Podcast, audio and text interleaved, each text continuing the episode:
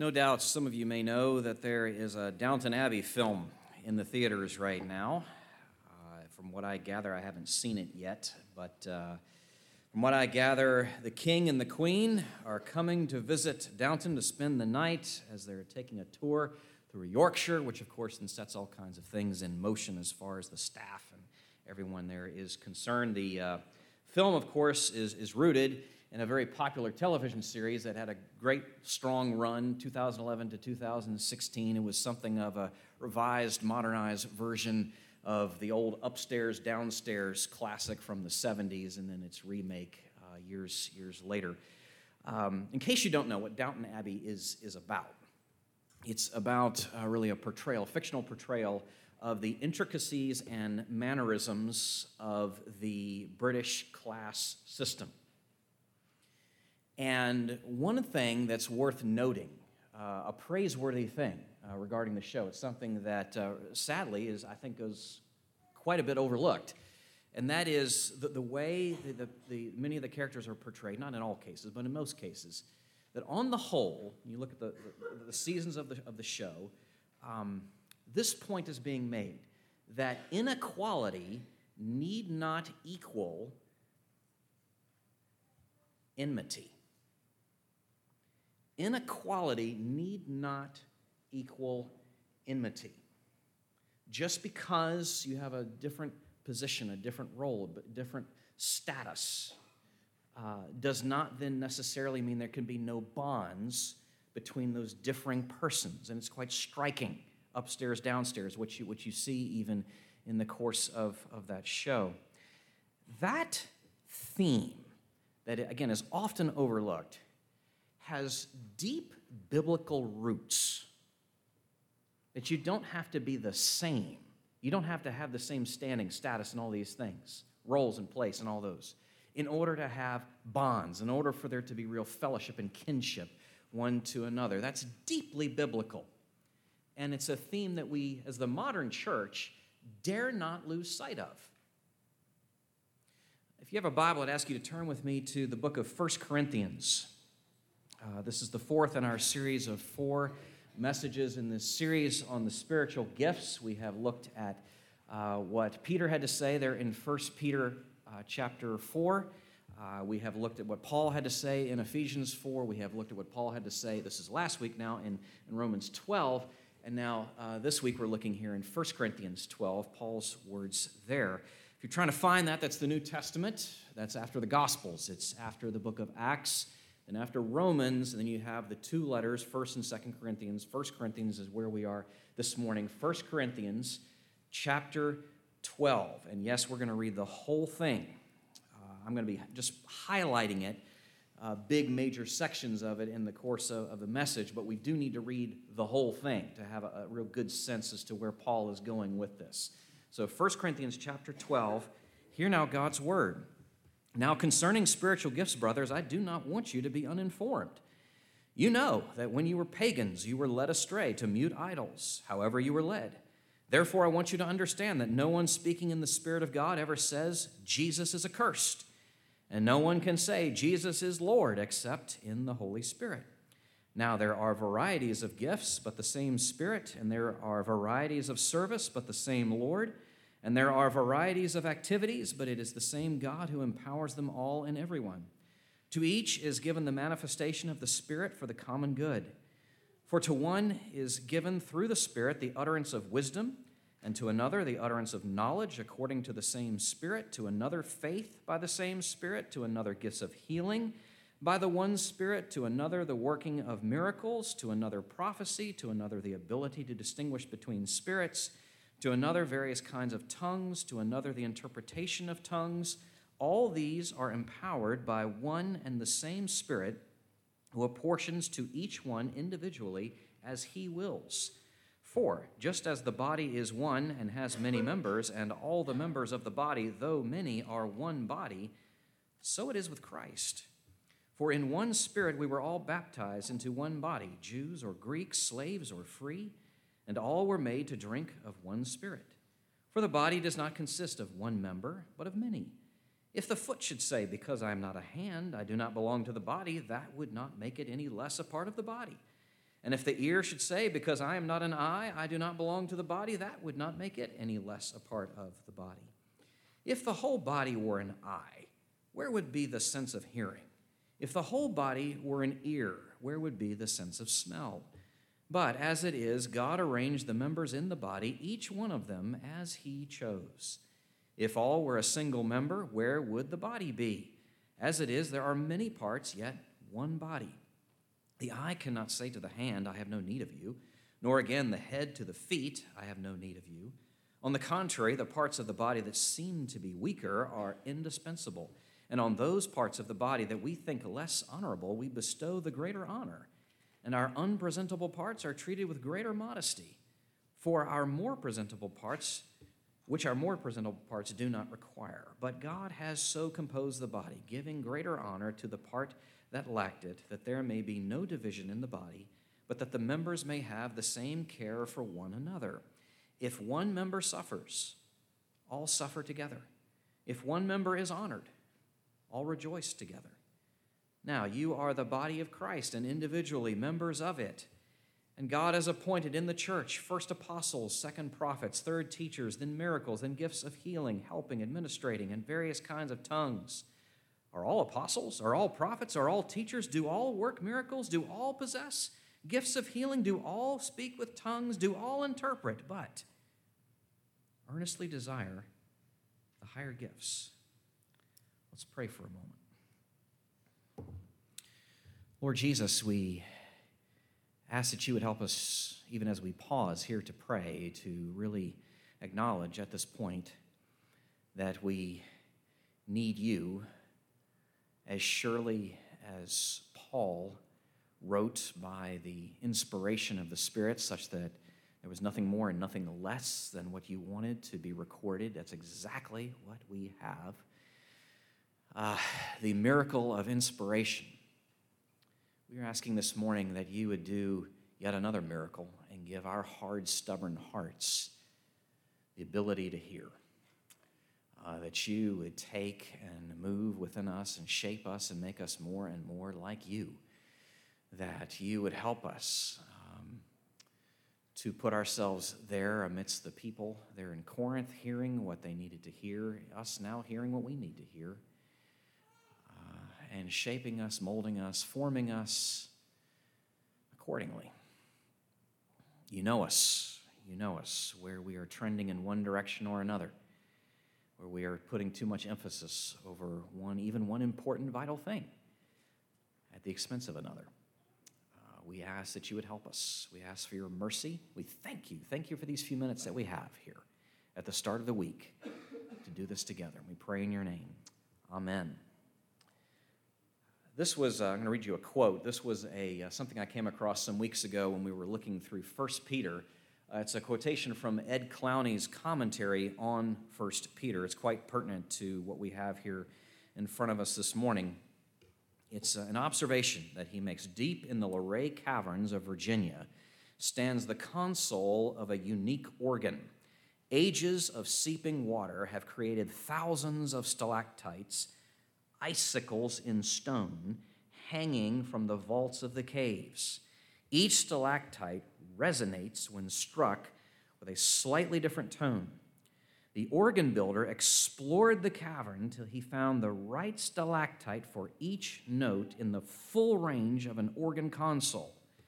Some had to be tuned by chipping away a bit of their length. He then wired an array of motorized mallets so that each stalactite could be struck from the keyboard of the organ. Visitors who have heard the music long remember the deep throbbing echoes of the singing rocks. If such melodic variety may be found in calcium deposits, what varied tones has God's Spirit given to the heirs of Christ's glory? Dang. I mean, he hits that one right over, over the fence in his observation there. It's a great question, you know, if, if, if that, then how much so this. This is exactly what God has in mind for the church, with the only exception, the only qualification uh, that I would make on Ed Clowney's analogy there, that the difference being that certainly the Lord, and I know this is not Clowney's point, but I just want to say it, the Lord's intention is not for us to be hidden underground, but to do this out in the open air in front of everyone. That it would be a concert for the whole world to see and witness and partake of. Which brings us to Paul. Paul and this church in the city of Corinth. We know a lot about this church. We actually know more about the church in Corinth than any other church at that point in history because of the amount of correspondence that we have and the history is described in the book of Acts and such. This is a pastoral letter. It is written to a spiritually deeply, deeply spiritually troubled church. You could also call it an occasional letter, and by that, uh, what commentators mean is that it is situationally specific to the struggles that these individuals were uh, wrestling with at, at the time. That said, though it be occasional, though it be situationally specific to their deal at their time, it is intensely relevant for us today. First and Second Corinthians, by the way. Um, just looking at the, the, the themes that Paul is addressing, he's talking about one, divisions in the church. That's certainly something he has to address quite forcefully there. He speaks of sexual sin. He speaks of the problems of marriage and divorce. He speaks to our struggles with idolatry, with questions regarding corporate worship.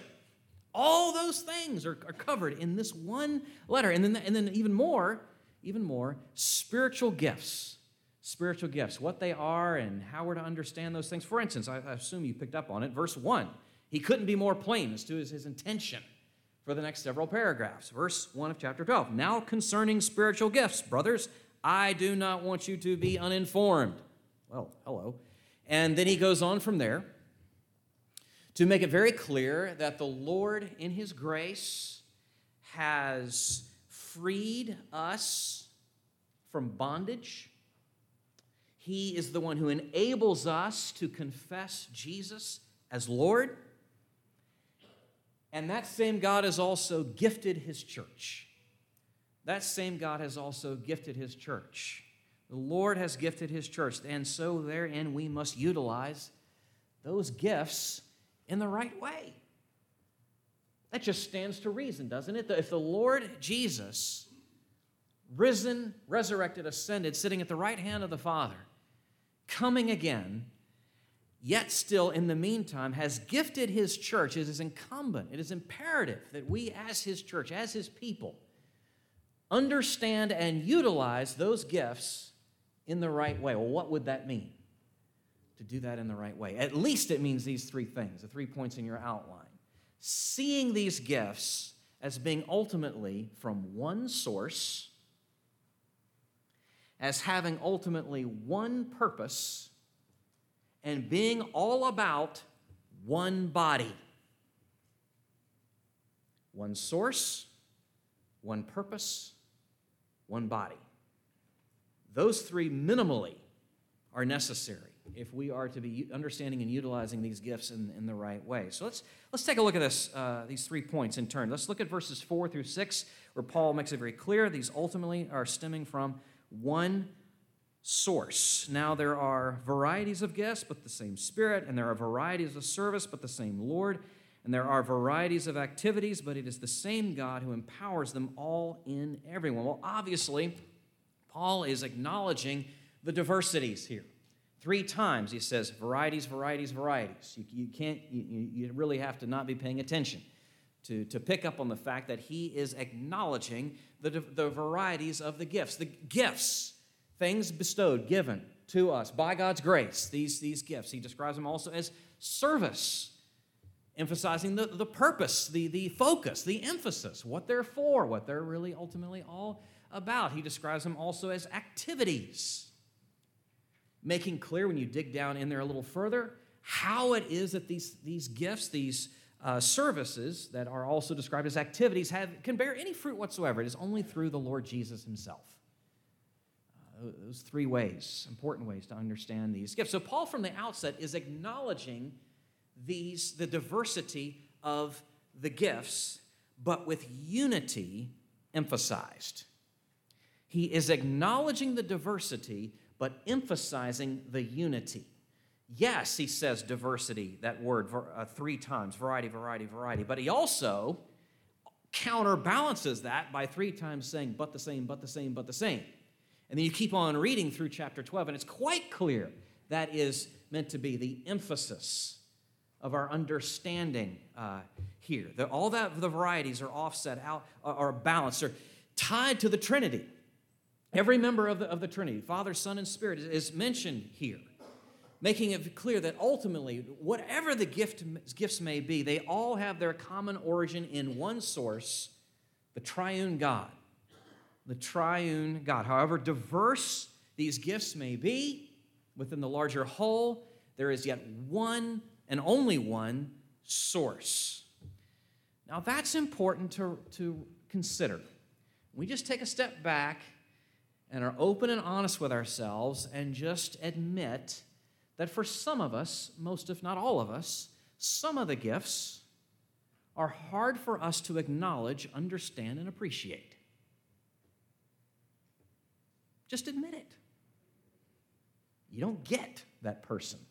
You don't get their wiring. You don't understand how it is and why it is that they feel and act the way that they do, especially even under the rubric of spiritual gifting. It, it uh, each very clear. Each of these gifts is essential to the, to the function of the larger body, but that's not always so obvious, is it? And so it's essential at this point that we come to this and, and remind, are reminded remind ourselves that all these gifts, whether we appreciate or understand them or not, originate with the same source, and that's the Lord. And that's the Lord. And may that therein enhance our understanding and appreciation of the various gifts. Because again, it is the Lord that has gifted his church in the way that he has. It is incumbent on us to utilize those gifts in the right way, and that begins with understanding this one source. But that then takes us to the second point. As a consequence of their having one source, they have one purpose. But one purpose. And we see that in verses 7 through 11. I'm just going to highlight some things uh, at, starting here at this point. Um, it's, it's a clear theme throughout 1 Corinthians 12 that the Lord um, gifts us individually and as a body as He sees fit. Not as we see fit, but as He sees fit. He does this as He sees it. It's a clear theme. Start with verse 11. I'm going to hit four places here in this chapter where it becomes very clear. Verse 11 All these are empowered by one and the same Spirit who apportions to each one individually as he wills. That's verse 11. Verse 18 But as it is, God arranged the members in the body, each one of them as he chose. Verse 24 But God has so composed the body, giving greater honor to the part that lacked it. Verse 28 and God has appointed in the church first apostles, second prophets, and he goes on from there. So this is a Trinitarian apportioning, arranging, composing, and appointing. Very clear, very, very clear. It is the Lord gifts us as individuals and as a body as He sees fit, and this is applicable to all the gifts. To all the gifts, the ones that are still in existence today, the ones that have clearly ceased, and the ones that are, we're still debating. Now, just a quick point on the ones that we're still debating prophecy, tongues, how all that comes into play. Uh, I'd encourage you to read the PCA statement on the gifts of the Holy Spirit. I'm going to put that as a link on, the, on our Facebook page this afternoon. It's not that long, it's a great introduction to that topic. I do, we do not have the time to rabbit hole down that, that trail, trail hole, whatever. Um, but I just want to say that. If you want to go further with that, please feel free. Now, we can certainly talk about that at some point as well. The main point, and this is the main point, and this is where we oftentimes go awry here as we're reading through 1 Corinthians 12 because it's like these red flags go off and we can't see the part, can't see the whole because of the part, the parts, or the, the forest because of the trees. The main point being that the Lord gifts us as He sees fit for the good of the whole. This is getting us into that purpose.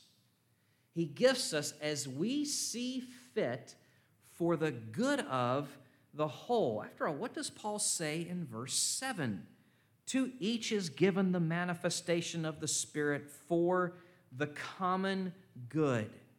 To each is given the manifestation of the Spirit for the common good. Do you hear the extraordinary nature of the promise being given there? To each is given the man. That means no exception. Every follower of Jesus, every disciple of Christ, every single one with no exception has been blessed, has been gifted with a manifestation of the Holy Spirit, an appearing, a divulging, a showing. And that's one way Paul describes these gifts. It's an astonishing promise and assurance that we have here that we ought never, never, ever, ever just say, well, of course, and just kind of move on. We ought to just gobsmack us. You know, benediction, let's go home. Well, no, we got the lunch. But um, just absolute extraordinary promise, but again for a singular purpose the common good. The building up, the edification of the whole, the supply, the strength, the growth, the maturity of the larger body. That's what, whatever your gifting is, that's what it is for. One source, one purpose. Now, this is something we've hit on every time, every one of these um, texts that we've looked at in these, this series. This theme, it keeps coming up again and again and again. What is the purpose, ultimately, of these gifts? It is not ultimately about yours or my fulfillment. That is not in the text. It is about the common good, the upbuilding, the edification of the larger whole. We can never be coming at wrestling with these questions with the first question on our mind what's in it for me?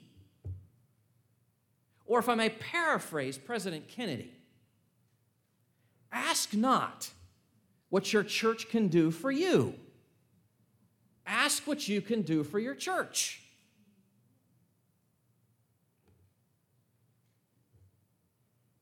There's no way around that. Now, I realize that that's like, I, I just said something that for many of us, self included, feels like in this deep recesses of my heart, like the, the fingernails on the chalkboard.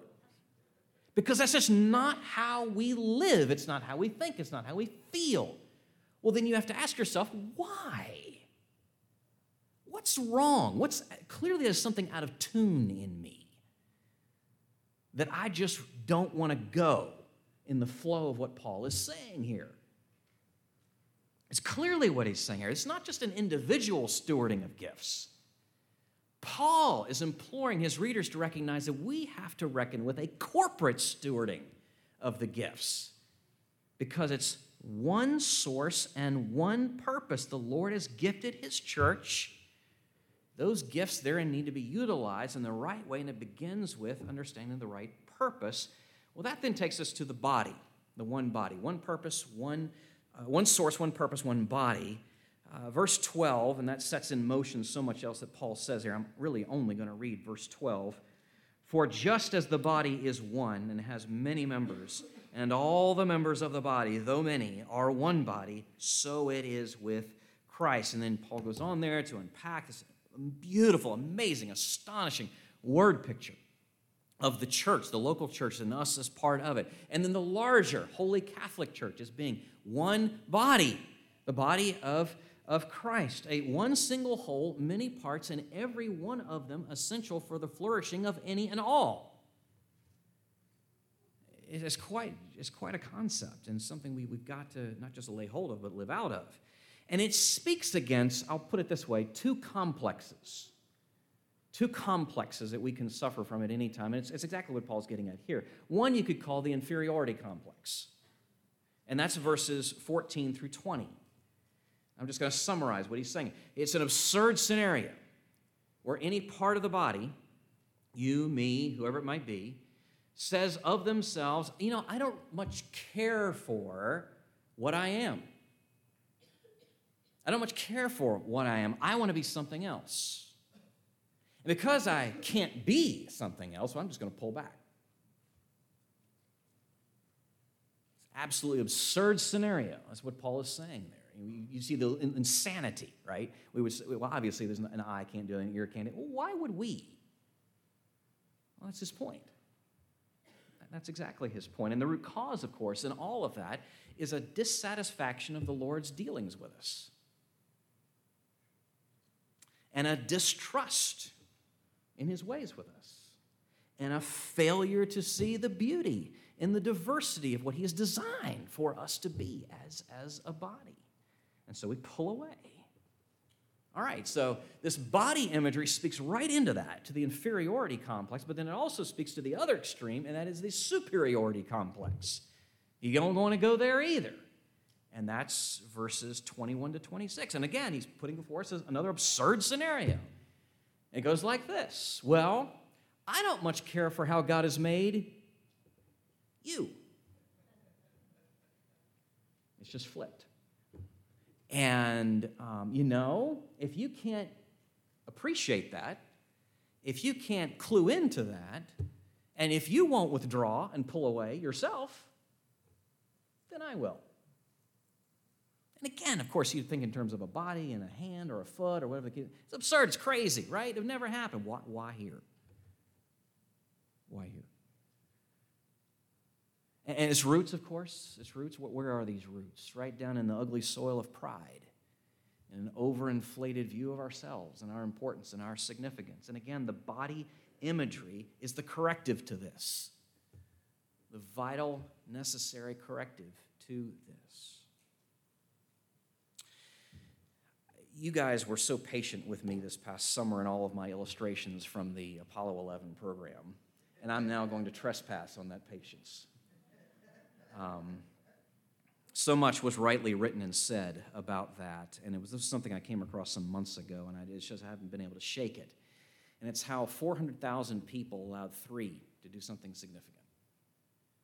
I'll read you this, this little excerpt from a description of a book came out this past summer, Team Moon by uh, Catherine Thimmesh, and she in that shares stories of the hidden heroes, spacesuit seamstresses radio, telescope operators, parachute designers, and others who made it possible to get men to the moon, get them home, and let the rest of the world watch while it happened. At Kennedy Space Center, some 17,000 engineers, mechanics, soldiers, contractors, and other workers set up the enormous missile for the launch. And there were the two Bobs, the guys in Houston monitoring just how little fuel was left in the lunar module during its descent to the surface. Team Moon also included a 24 year old computer whiz kid, Jack Garman, who helped work through worrisome computer glitches during the Eagle's landing. The computer code that ran all the systems was developed by a team of software engineers at MIT, led by Margaret Hamilton. Roughly 500 people worked on the spacesuit, including one seamstress who commented, quote, we didn't worry too much until the guys on the moon started jumping up and down. And that gave us a little bit of an eyebrow twitch.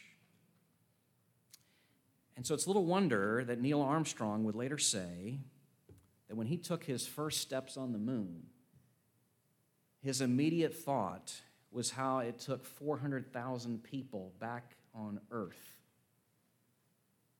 for that to happen.